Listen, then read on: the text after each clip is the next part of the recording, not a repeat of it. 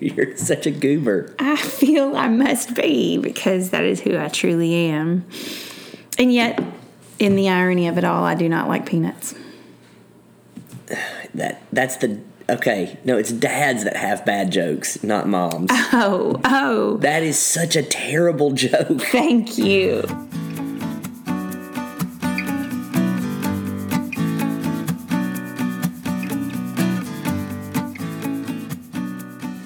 Hey everybody, I'm Jeremy. And I'm Jody. And this is the Unremarkable Podcast. See that? He took control back. I had to say it. Oh. Okay. Gosh, that's so weird. I'm so sorry.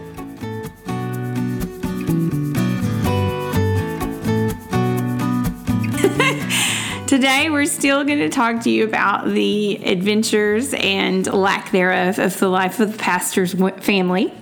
I was going to say pastor's wife, but there's more than just me. And we wanted to hone in on the excellent challenge of parenting. Parenting. I mean, like, I get up on stage and I talk about what the Bible has to say about parenting.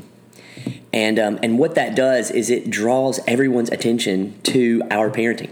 But let's go all the way back to the great introduction to the world of, hey, you're going to be parents, and all those fabulous books like What to Expect When You're Expecting. like that right there. It's not how you normally talk to me. But let's go back. I'm sorry. I'm making fun of you. I'm sorry.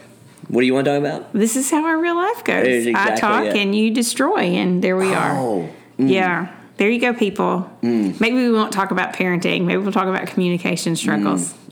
Mooing. More mooing in church. Okay. Parenting. So you want to talk about the books we read?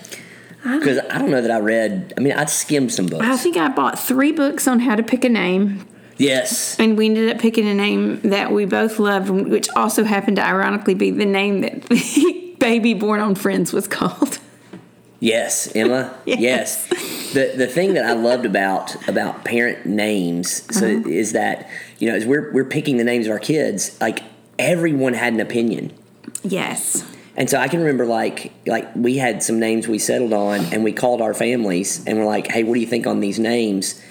And they got shot down. Well, our first run-through of names, which all of you should do this as much as I hated it, but it's true, was I would shoot out a name, and Jeremy told me what that child would be called in the locker room. That's right. Because here's the thing. You cannot name your child a name that then is going to get made fun of. We will not say names right now, because all of you probably have a kid with a certain name. Everybody that named your kid Tucker. Like Jody rhymes with bloaty. You're right. Everybody that named your kid Tucker, like, you did your child a disservice.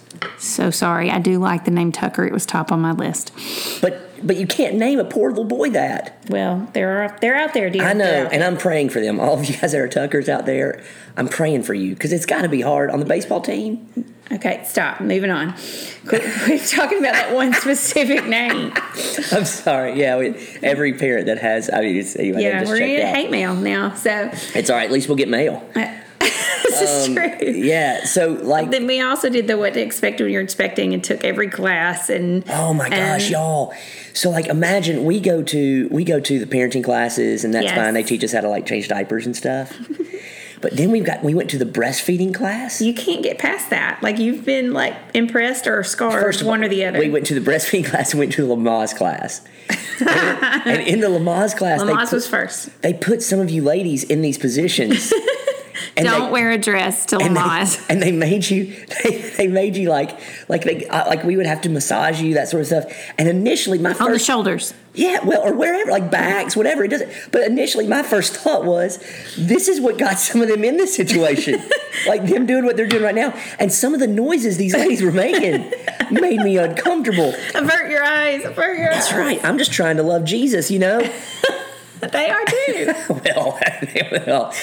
And then the breastfeeding class. Like, for those of us that grew up, like, I grew up in the Everyman's Battle phase, like, you know, where we got the book. It's like, well, that was a book that was actually opening up a door, because before that, you didn't talk about it. Yeah, you just didn't talk about it. But Everyman's Battle, I think it's Artiburn, it talks about, like, strategies for overcoming lustful thoughts and you know, things that just young men battle with. And one of the skills that it teaches you is what he calls to bounce your eyes. Bounce. It's when you see something you know you shouldn't be looking at. Bounce, baby, bounce. And you bounce.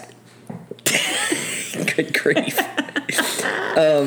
Anyway, you go to breastfeeding class, and there's boobs everywhere. Now, let me clarify. I feel like we moved away from parenting at this point. No, that particular class, if you've never been to it, not all the women there are out, like, breastfeeding. Like, it's just they show you all these videos. They haven't had babies yet. And, well, I don't want them to think you walk in the room and every woman there says, okay, do I, breastfeed now? But there's actually a foam pillow boob. They passed around a stuffed boob. Listen, I was, how old were we? We're like 24? No, we were older than that. We were 27, 28. Yeah, 27. Like, I'd spent the last, probably 15 years of my life training my eyes to bounce when they saw something they shouldn't see. There was nowhere to bounce in this class. Everywhere you moved, there was a styrofoam boob or a plush or a video of something, and I didn't know what to do. But I was just so thankful my friends weren't there. But that class, though, as funny as it is, it's kind of a preparing you for growing up to parent, because you are now going to encounter other people your age who are going to be exposing this to nurture a child, and therefore we got to grow up. Perfectly natural. Listen, and I know you guys can email me and tell me how immature I am. I get it. Like, I get it. There's a middle school boy trapped inside of me. I understand. But it was one of the weirdest things ever. I will say, though, along with that parenting, shoulda, coulda, woulda, like, oh, we had to take this class. If I could go back now, all the things I bought and shouldn't have bought, like, I could have probably saved thousands of dollars of things that, like, they need one developmental toy for this, and we need one car seat, and we thought we needed it all. Yeah, and it's probably something you shouldn't tell me now, this many years down the road, but it's too late. A little late now. We can't go back and get all that back. No. It's interesting, though, when you move from, like, first child to second child and so on down the line. Yeah. You tend to buy less. I had some friends in Texas who had four, and this was like we had just had one, and they were getting ready to go on vacation. They were headed to South Dakota or North Dakota or something like that on vacation, and I was talking about how do you pack for these four children, because they range from like 10 all the way down to baby. And the mom was one. She was like, listen, with the first kid, you have like half of the car is their stuff that you're packing when you go on a trip. Yes. By the time you get to the fourth kid, you're just like, just throw some diapers in the car. We're good. Like, you don't even think about anything for them. Like, they will play with the rocks in the yard. My goodness gracious. Well, the thing that I think makes being a pastor's family and minister's family so unique with regard to raising kids is not only do we have the responsibility for teaching what the Bible says about raising kids, but also, like, then we raise children kind of in a fishbowl. Yes. And that also goes into the shoulda, coulda, woulda. Like, I went and thought we needed X, Y, and Z and still battled that, and finally had to start telling myself, no, I don't, because I thought we needed X, Y, and Z because people were watching to make sure we had X, Y, and Z for our kid, and we had done it this way, and we had because everybody has advice, no matter their age. Right. Everybody has unsolicited advice in church. Sure. No, absolutely. And, of course, in Walmart, too, the lady will come up and tell you something, but especially in church. Well, and I think what makes it particularly difficult for us in church is that when a celebrity in a fishbowl has a baby, it's fine. They can be eccentric. They can name their kid Northwest or whatever they want to name their kid. Apple. Banana. Everything we do gets measured up against not just what the Word of God has to say, but by everyone's individual interpretation of the Word of God. So when we make a decision about parenting, it's not just a decision that we make as a couple. Like, we are so aware that there are other people that are looking at that and judging that decision. Yes. Like, it's not just a question of whether we do bottle or breastfeeding. Right. Like, whichever one we choose is some sort of statement. Right. Like, we're making a statement. It's not a matter of whether we do public school or private school or homeschool. Every decision we make about that is a statement. It's not a matter of whether you stay home with your kids, and don't work outside the home, or you work outside the home. Like, when we make that decision, there's a statement. And I don't know if you felt this, Jody. I felt the need to justify it. Like, every decision we made, I felt the need to justify. For a long time, I did. Yeah, I felt like I had to justify a lot of things. I'm getting better about it, but there's still comments made to us every once in a while about them being the pastor's kid, and there's still comments about this activity or this comment or this behavior. And I think now I'm in the realm of what I feel obligatory towards as a parent in terms of volunteering and, mm-hmm. and of course that's always been going on. Like it's been pushed and sold in the church community that if you birthed one, you better help with them. And I'm not opposed to that, but at the same time, there are people who are parents who are not gifted with other people's babies. Mm-hmm. So I don't think we should talk about them behind their back because they're not volunteering in the nursery. Sure. Well, and I think, we've been at churches, and I even as a pastor have instituted policies where, everyone serves on a rotation. When you become a member of the church, you're going to do your time. Yes, serve. I do think that at Crosswind, we went to two services, and the reason we went to two services early on was not because we needed space in the sanctuary. It was because we wanted to allow some consistency amongst volunteers in our from babies all the way up, and that meant that we had to provide an opportunity for someone to volunteer in a service and go to a service. Yes, on the same Sunday. But that obligatory thing goes. They've been outside of the church, like they feel this pressure to be room mom, and they feel the pressure to be MOPS leader, and they feel the pressure to be at every library's Monday event and the whole during the summer break, and so there's this. Well, pressure. That's right. And I would love to hear you kind of talk about this because, there was a period of time after we had the kids where you still felt the need to, to be a youth small group leader, to work in our children's ministry, to sing on the praise team, to lead whatever committee it may be. And you were you felt the need to kind of be in a lot of different areas. And here, I'm really proud of you, and this kind of flies in the face of what's thought, I think, about pastor's wife. But here in the last probably 12 months or so, you've just kind of said, you know what, there's a season in my life where I'm going to serve and I'm going to be completely 100% involved in every activity that I can be. And then there's times where I need to go, you know what, my responsibility needs to be somewhere else. My gifting needs to be somewhere else. And you kind of took a step back. How'd you arrive at that?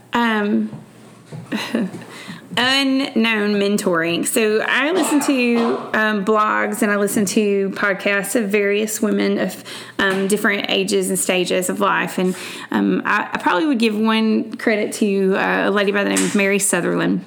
Mary is also a pastor's wife, and she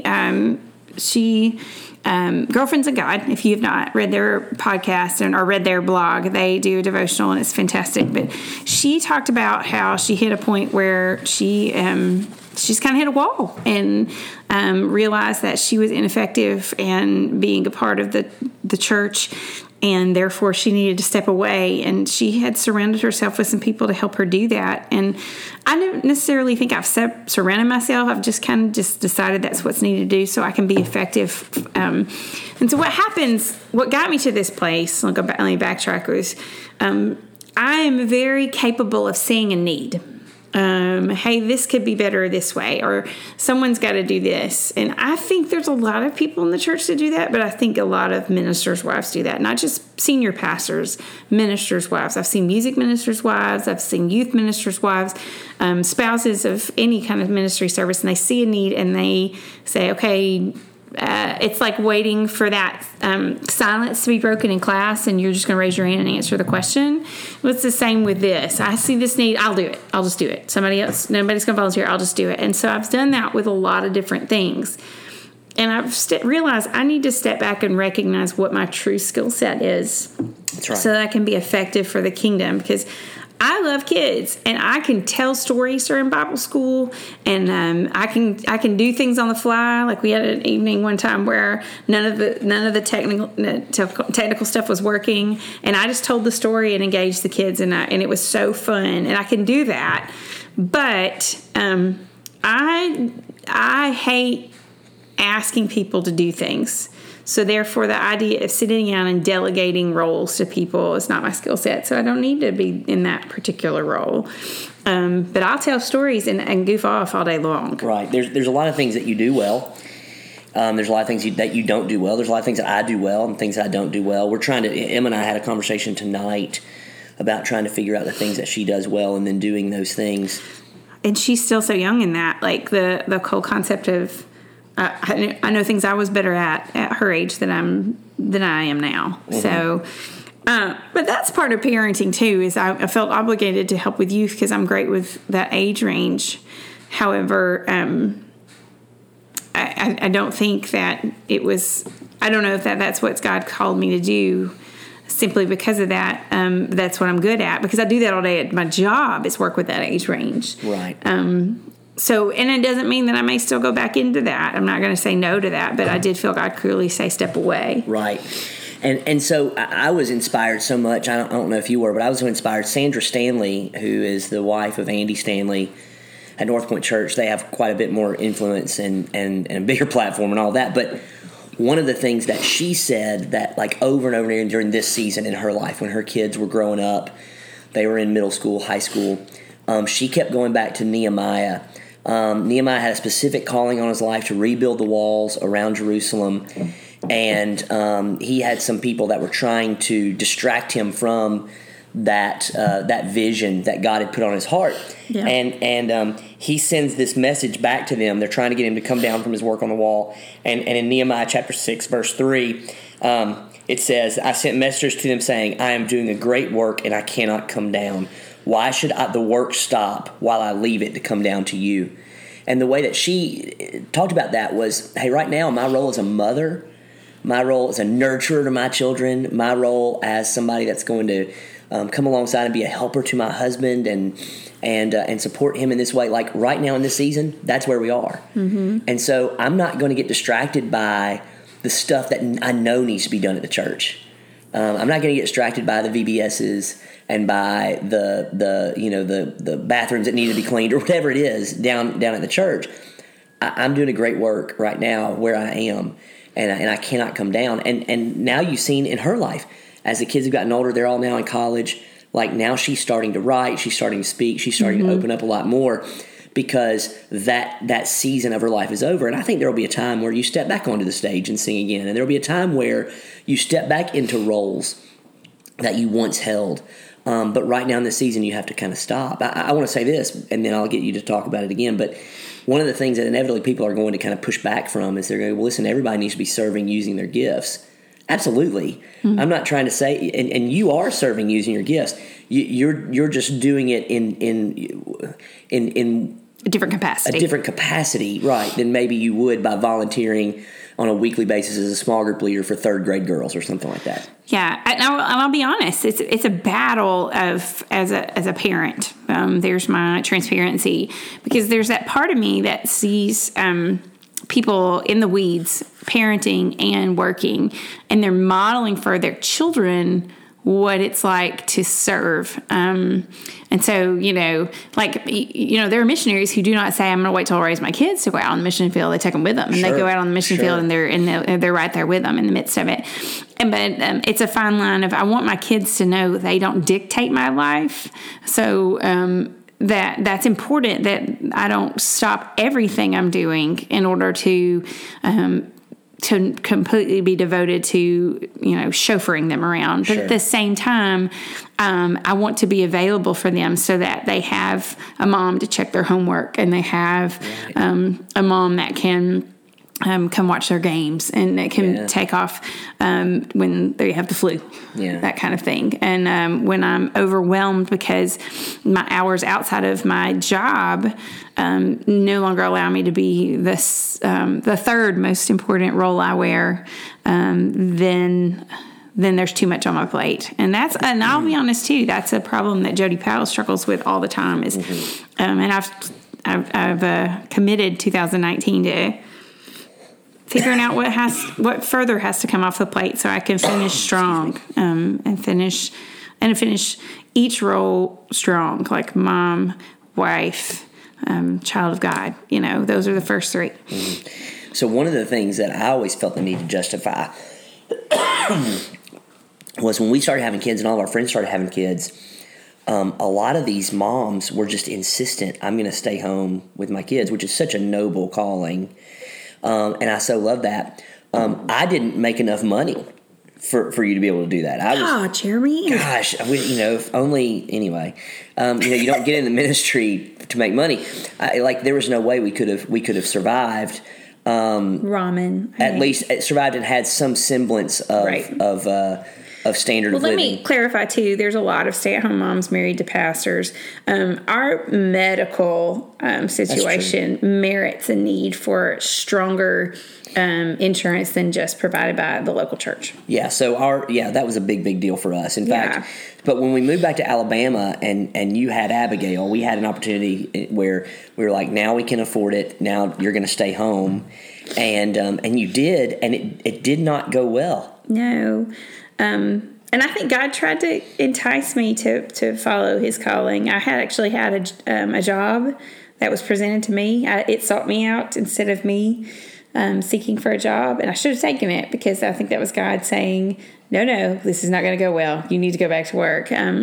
But I decided to stay home with Abby, and it wasn't just me that struggled, and I struggled. Not just being a stay-at-home mom, but we lived in a very rural area, and I am a goer. I need to go. And in order to go, I got to get out and go 30 minutes before I arrive anywhere.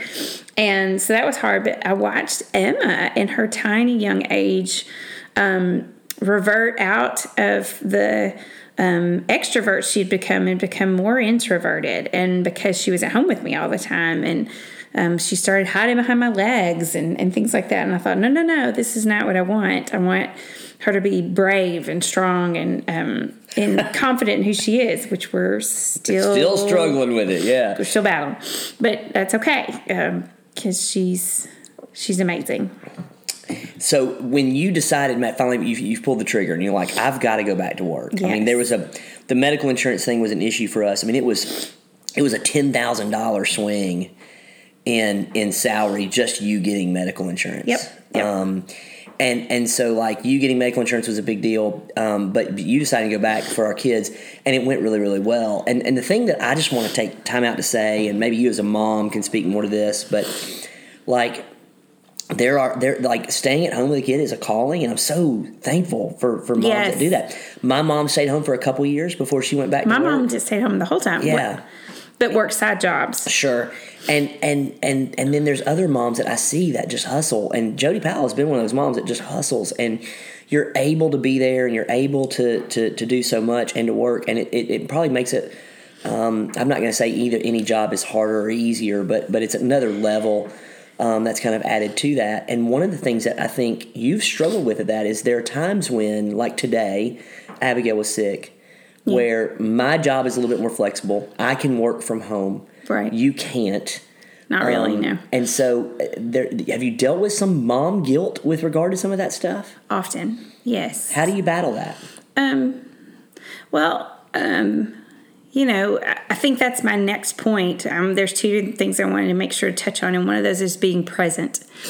And so I know a lot of cool, amazing working moms who do things that I aspire to do, and that's speaking and writing and so forth. And they have to step away to go and write because not a lot gets done writing when there's somebody that goes up to your feet every 10 minutes and go away for weekends to speak and impact women.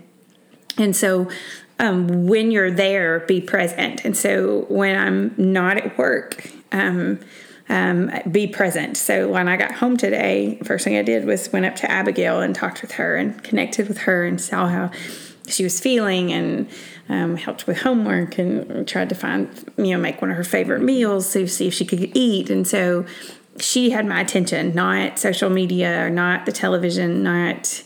I did some chores in the intermingling with serving her and being with her, but... because I can't sit still. But I don't feel the dad guilt. Like you said to me today at one point, like you got home and you said, thank you so much for rearranging your schedule and hanging out with Abby. And my response is, well, of course I'll do that. Like, right. That's what it means to be a parent in my mind. Like, I'm glad to go and be the guy that is able to go and get their purple folder when they leave it at home and take it to the school. I'm glad to be the guy that gets to call into the office and go, hey, I'm working at the house today. Call me if you need me, but I need to be here in case, Abby needs me. Those are things that like as a dad, it allows me an opportunity to connect with my girls in a way that maybe some dads don't get to connect. Yeah. Especially with girls. Yeah. I can remember a little side note. I can remember Emma played softball and they did it. They were doing a daddy-daughter game for softball, and the coach came up to Jody and was like, "What can we do for the moms? This is something really. It's like dad and daughter. You know, is there something for the moms?" And I just said, "Hey, as a dad, can I speak out for just a minute? Like, there's a lot of things that moms and daughters get to do together. Like, there's a lot of conversations that happen behind closed doors and stuff like that that, frankly, I don't want to be a part of. But, but nonetheless, like, there's a handful of things. You know, daddy-daughter dances, daddy-daughter games, like, that's it. There's not a lot for us. And so whenever I get an opportunity to load Abby up in the Jeep and drive her to the doctor, because that's what she needs, like, there's a joy that I find in that. I'm sad she's sick, obviously. Right. But I'm happy to do that. I think our generation is doing a better job at that connection, though. We're so aware of the absence of male impact in youth. And I guess I'm aware of it even more so in my job as a counselor. But I think our generation is doing a better job of recognizing there's such a need for male mentorship or just fathers. And, I see daddy-daughter dances more often now, but I also see opportunities for... I see a lot more parents intentionally having daddy-daughter dates, and I see them posting on Instagram and stuff like that. And it's so, guys, let me just tell you, and if there's an absence of a dad in your life, use a grandfather, use an uncle, use a good friend. Yeah. That young lady so needs to know what it is to be treated like a lady before she starts dating the guy that could be Mr. It. She needs to know long before. And so there needs to be a man that takes her, and not just don't wait for a daddy-daughter dance at school. Take her to dinner, open the door, teach her how to order the menu and how to put the napkin in her plate, in her lap. And those are things that a dad can do. And it makes her feel like a princess, and which is what every girl wants, even at 40. Right. Yeah. That's good. So the thing that I wanted to really share with the folks that are listening is something I think we still probably struggle with this a little bit. But we've had to get to a point where we're okay with it. And it is like, just because you see something is trending, right? Just because you see your friends doing all of these things, that doesn't mean that that's what is going to fit for your family. You have to try to figure out what is going to fit for your family, what is going to be best for your kids, what's going to be best for mom and for dad. And then stop comparing your life and your parenting to everyone else's parenting. What was it, Teddy Roosevelt, that said that comparison robs us of our joy? Yes. And I think that's so, so incredibly true. But saying, this is what God has called our family to do. These are the things we've decided to do. And then be confident in that. And along the way, you're going to make mistakes, but that's part of parenting, isn't it? Yes. I think to touch on two different things with that, like first, because we have girls again, so those of you with boys, I'll try to touch on that, but just bear with us. Feeding their passion. So we see a lot of things are trending of this is a big deal for us as a pastor's family, is allowing your kids to be involved in activities, sports, and so forth. And we are all about that. We want our kids to have a passion, to enjoy their extracurricular, to just go and explore. To light up and excitement about something. Right. But it's so often now that something becomes, it's almost a necessity for a child to play that sport off season, to train off season, so that they can actually participate in the school sport and be a part of that. And we agreed together, and this is something we would encourage you to decide before you start having kids, or if you have kids already, perhaps before they start participating, is we decided that Sunday was sacred. Mm-hmm. Now, Sunday is not sacred because it needs to be a state of a date to be sacred. It needs to be sacred because it's the time to recognize corporate worship to our Holy Father. Well, we just know, so for instance, we know that what we put in the calendar is what our kids will view as important. Yeah. And so if we want our kids to know that that softball is important or that theater is important, then we will build our schedule around those things. Right. But because we believe that corporate worship is important, we want our kids to know this is something that matters to us, and we're going to work our schedule around this. Yes. Now, there have been opportunities where our kids have had an invitation to participate in something, and we've had the privilege of church service existing where they were going, but we do not make a habit of that. We want them to know that, Sunday's a time where we reflect on the blessings that God has given us with our fellow believers. The blessings that we have been given should be something we say thanks for every day. Of course. I don't think anybody misunderstands that. I think... But we wanted to prioritize so that our kids would have that when they're adults and move on. But there were a couple things, and I'm glad you brought this up, because there were a couple things that kind of early on we made some rules about as parents. And we kind of said they're kind of guardrails, right? We're going to put these guardrails up in safe areas so that if we have to cross them, it's not the end of the world, but we really don't want to. So that, like, one of them was Sunday. We're gonna try to keep corporate worship a part of it. Yeah. That's a guardrail. So, like at Crosswind, we have two services. So, what we said was that if we have a travel ball game at 11:00 and we can get to the 9:30 service and be done at 10:30 and be at the ball field at 11, well, that's okay, right? That's the kind of thing that we're kind of talking about. We also made a couple other rules. I'll run through some of these really quick, because these were rules that the pals made that, as our kids have gotten older, we've realized are a little bit. Some of them are easy to keep, some of them are harder to keep. Right. So we said no dating until they're 16. I'm good with that. Which was a compromise on my part, because I was shooting for like mid-30s. Here's the 16 rule. Let me put it to you in a practical way, dads and moms. Can your daughter drive the getaway car? Right. So, but time out. I don't want to in any way. I want to fight the urge to justify our decisions. No, these don't have to be their decisions. These were what we decided. So, like, we decided 16 was our day for dating, right? Yes. Now, that has been something that even you and I have found has been contentious. Because then we get the mom of a boy that calls us up and says, Can I take, my son and your daughter to dinner, and I'll be there, or me and my husband will be there. And we've had to be like, we've had to kind of sit down, you and I, and kind of go, what do we think about that? Because, Joe, I think you are more okay with that than I am. Well, but at the same time, I understood that. Here's the thing with that, like, I was okay with it, but at the same time, have a fight on the podcast. No, I was okay with it, but the concern is. We have to convey to our children clarity. And so if we're going to be okay with it on this situation, would we be okay with it in another situation? Right. And that's not clarity. Right. So we had to do that. So that was one of the things we said. Another thing we said was, you're not going to go to Panama City Beach for senior week. Yes, which we're not there yet, but right. I still am pretty firm on that. I'm cool with that, and like, to the point where we've been like, we'll take them wherever they else want to go. Yep. Like, we'll spend the money. We'll take them to Europe. We'll take them to the Cayman Islands. We don't care. We'll take them somewhere. Yes. We're not going to send them down there into that. We've seen too many terrible videos that have occurred. Yeah. Now, that having been said, that doesn't mean that necessarily we would be totally against them on a trip with their friends somewhere in certain circumstances. But we certainly are going, man, here's the guardrail that we just want to check up with. Right.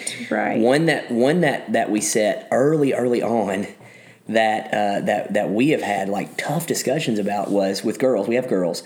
We said no bikinis.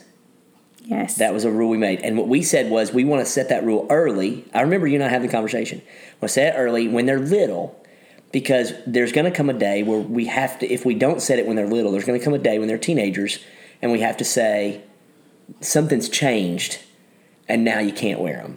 Before Correct. You could, last year you could, and this year you can't. But now that we've got a girl that's an 8th grader, we've got a girl that's a 5th grader, we kind of said, okay, that was our guardrail. What does it actually look like in praxis? Okay. And we've kind of flexed on that just a little bit. Well, here's the logistics of the two-piece. So tankini is a two-piece, and my girls are really short, but a tankini does not for some reason, work in terms of covering their torso. It's kind of weird because apparently they have long torsos and they're only like 4'2". But so logistics on that is girls and moms going to the bathroom. Like, it's just not fun going to the bathroom with a one piece. So now the other thing we've been battling is what a less covering two-piece, so like a sports top.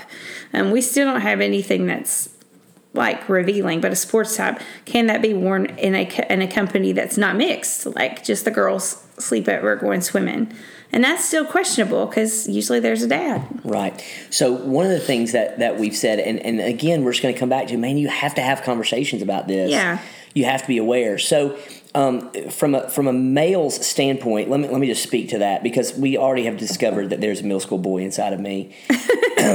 But one of the things that we know is that when I was in middle school or high school, if I wanted to see one of my classmates in a bikini or something like that, I had to go to a pool where they were. Right. Does that make sense? Which meant, for me, it meant I had to get invited, which normally didn't happen anyway. But regardless of that, in the world of social media now, all it takes is a mom taking a picture or a friend taking a picture, and they post it to Instagram or Facebook or whatever it may be, Twitter, Snapchat. And now I had a friend who said this, a friend of mine that we went to college with that has a teenage boy. He said, my middle school boy can download Instagram and he can scroll through a cornucopia of girls in bikinis that go to his class, that are in his class. And he can go and he scroll, and he doesn't even have to leave his own bedroom. And so, first of all, it is not my daughter's responsibility to keep that young man from engaging in lustful activity. That's not it. The thing for me as a dad is I don't want my daughter being that object. Does that make sense? And so I'm trying to protect her.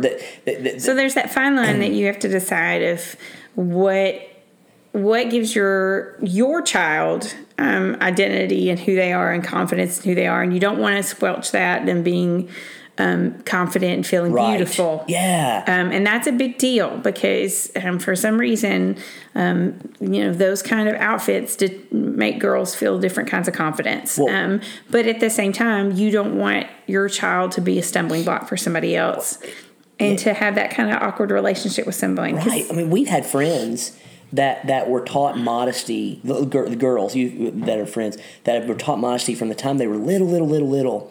And then when they finally did get married, and they were embarrassed they're still embarrassed and shamed by their body. And that's not what it's about. I think when the pendulum swung back towards modesty, praise God it did. But one of the unintended consequences on a bunch of young ladies was it made them feel... Shame. Ashamed of their figure, of their body, which God has given them. And good grief, listen, I don't want my daughters to be an object of lust from any stupid middle school boy, but at the same time, I never want them to be ashamed of their curves. I never want them to be ashamed of what makes them a woman. No, and that's where God designed them. And so we've got to figure that out as parents, and we're wrestling with it. Like we've said, maybe in if it's just the girls at the pool, that's fine. Maybe in certain circumstances, this may be okay. In other circumstances, absolutely not. And the thing that I think we keep coming back to is it takes very open communication between Jody and I. It takes very open communication with our teenage daughters so that we say, this is not just a rule for rule's sake. This is a rule because we have your best interest at heart. Right. And that's why we're trying everything we can. And when we screw up, saying we screwed up. Hey, that was wrong. We shouldn't have done that. We're learning. Oh, my God. But at the same time, there's that. Anyway, with that, we're learning and trying to figure out what's best. So just bear with us as we're growing through that. Yeah. And so the wrestle that I've had as a pastor, you want to address something? I'm sorry. Well, that fashion goes beyond swimsuits, too. We're also trying to understand how to appropriately dress because society is full of different styles and fashion senses, and we don't want, again, our girls to dress in a way that makes them feel ashamed or embarrassed to be exactly who they are. But at the same time, we want them to be proud of who they are and to have no hesitation about what they're wearing or how they're displaying themselves. Right. And so, like, I think one of the biggest books that I read, and I'm trying to remember it. I can't, unfortunately. It's one of the great things about our podcast is we obviously aren't always prepared. But one of the great books that we talked about was this idea that telling our daughters that you are a billboard, your body is a billboard, and you are going to attract the type of guys that you advertise for. Right. And if you want a guy that's going to treat you like an object, then it's real easy to show them the object. You know what I'm saying? But if you want a guy that's going to treat you like a woman, like a lady, then there's a way that you dress. And you can do that in a confident way. You can do that in a way that flatters your figure. You can do that in a way that is – and so trying to figure that out, like, I don't even begin to understand all of those details, but we're working on it. But as a pastor, this is what I wanted to say earlier, Joe, and I just want this to be an encouragement, hopefully, to pastors that are listening, ministers that are listening. If you're in a church and you've got a pastor, like, please pay attention to this. Like, it is okay for you to make a mistake. Like, yeah. Oh my gosh, it is okay for you to go, hey, this is the position I thought I was going to take. Right. And now that we're a little farther down the road and our experiences has changed a little bit and you know, things have shifted a little bit. Now we're going, hey, here's where we're going to be as well. And it's okay for us to go, good grief, I came out on this, or I said this, or I did this, or I meant this, and this is still my end goal. But we're having to adapt and change just a little bit. If other moms and dads in your congregation are allowed that grace, then you're allowed that grace as well. Right. And Jody and I are allowed that grace as well. And we don't have to justify that any more than going, yeah, maybe I was wrong. Maybe I needed to adjust my stance on that a little bit, one way or the other. Yeah, and it's just that, you know, we're raising kids who are in a fish bowl, and so we want to make sure that they are carrying themselves with class, but at the same time carrying themselves to be who they are. We don't want, there's so many, I have gone through so many different identities trying to figure out who I want to be and where I want to rest and what my true fashion is, what my true passions are,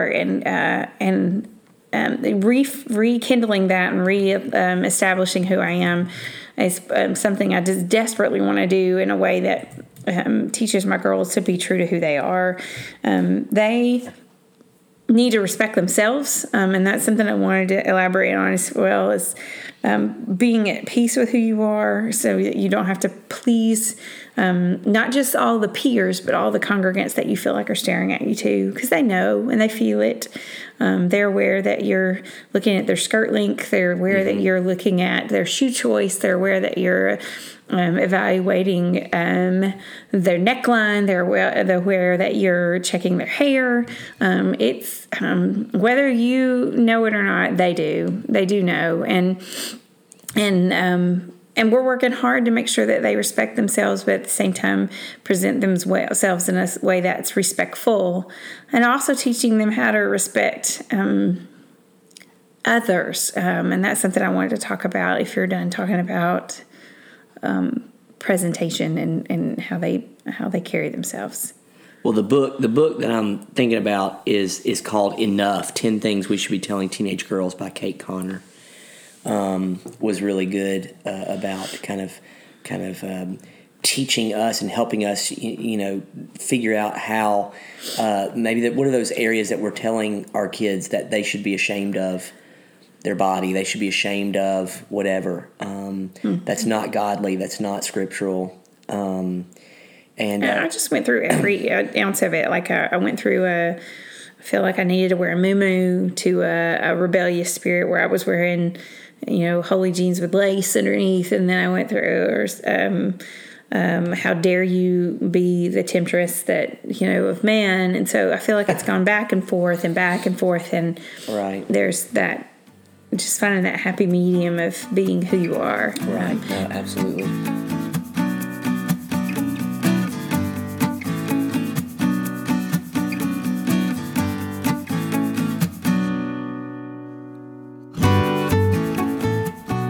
All right, you want to talk about what's remarkable? Yeah, Jeremy, what's remarkable to you right now? What is remarkable to me is this new cereal I found tonight at Sam's. It is called Cinnamon Toast Crunch Churros. We're going to have to do a whole episode on food. Cinnamon Toast Crunch Churros. Yeah. It's amazing. Taco Bell, bring back the churro. They don't have churros anymore? No. What sad world do we live in? I would be ordering them every time if they did. Okay, Jody, what is remarkable to you? Well, I'm going to stay on food.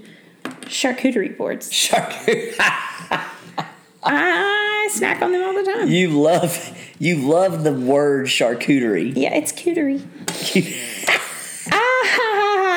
Charcuterie. I bought you some tonight. Jody sent me to Sam's. And it's another Sam's, but Trader Joe's too. Give me some. Not only did I get, cheeses. Yeah, it was funny. Well, side note, we were getting ready to go to Sam's, and I said to Emma, we're in Jackson, and about an hour from home, and I said to Emma, hey, we'll go to Sam's, and then if you want, we'll get some Chick-fil-A to eat on the way home. Chick-fil-A. She said, stick with me.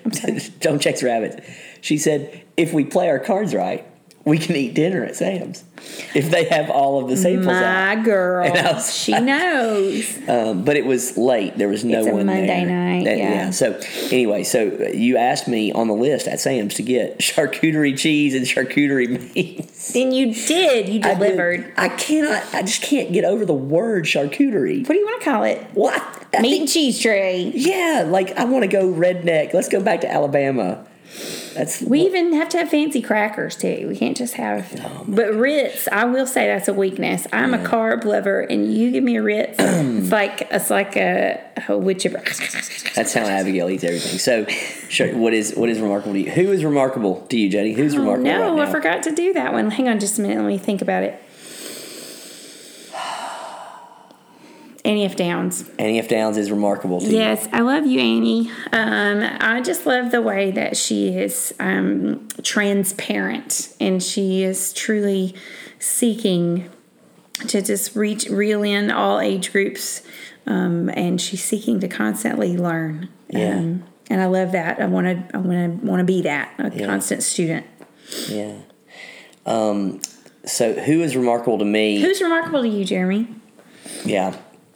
So I'm gonna say Craig Groeschel, and here's the reason. So I've followed Craig's ministry for years and years and years, and I've been able to kind of watch him from afar. I don't know Craig, right? I've read his books, I've listened to his sermons, but I've been able to watch him go from being a dad to being a grandparent now.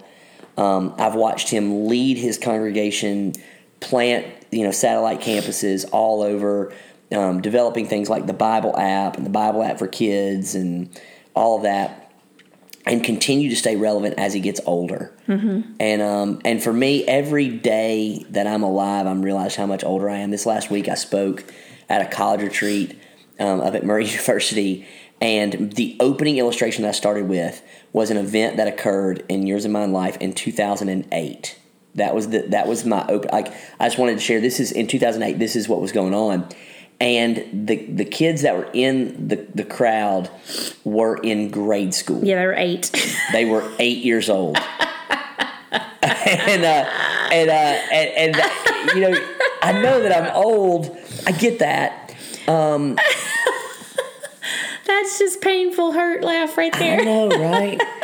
And so Craig is just so remarkable at how he has been able to continue to stay relevant, and man, he looks so cool. You look cool too. No, let's not. I appreciate your enthusiasm, but it's a lie. It's not a lie. It is a lie. I married you. I thought I was cool. Listen, I thought I was cool. I had this denim blue jean jacket. And I thought it was cool. I was using it. I was wearing it when I was speaking because I watched some other pastors and they wear jackets when they speak. And I was going to wear it. And I went and spoke at a D-Now for some students a couple weeks ago. And my buddy that's a youth pastor at the church referred to me wearing, he said, I really like your Canadian tuxedo. Because it was denim on top and denim on bottom. Okay, I gotta start pinning some more stuff on Pinterest. I was like, okay. I tried to dress now. Now I have to go burn this jacket. No, you need to wear it with colored jeans. I'm trying to get you to understand that. Like your mustard-colored jeans or your gray jeans. Yeah. Come on, people. Cool. Yes, you are. All right, y'all. Listen, thanks for tuning in. Be sure to go down and like the podcast, comment on the podcast, leave us a review. Share the podcast. We like 5 stars. Yes. But, you know, if you give us 2, that's cool. I'm going to start doing shameless plugs. I don't. Okay. But you can, yeah, so like all that, follow us on social media. You can find us wherever we are. Email us, jeremy@crosswindchurch.net or jgap20@gmail.com. Until next time, let's work hard at being unremarkable.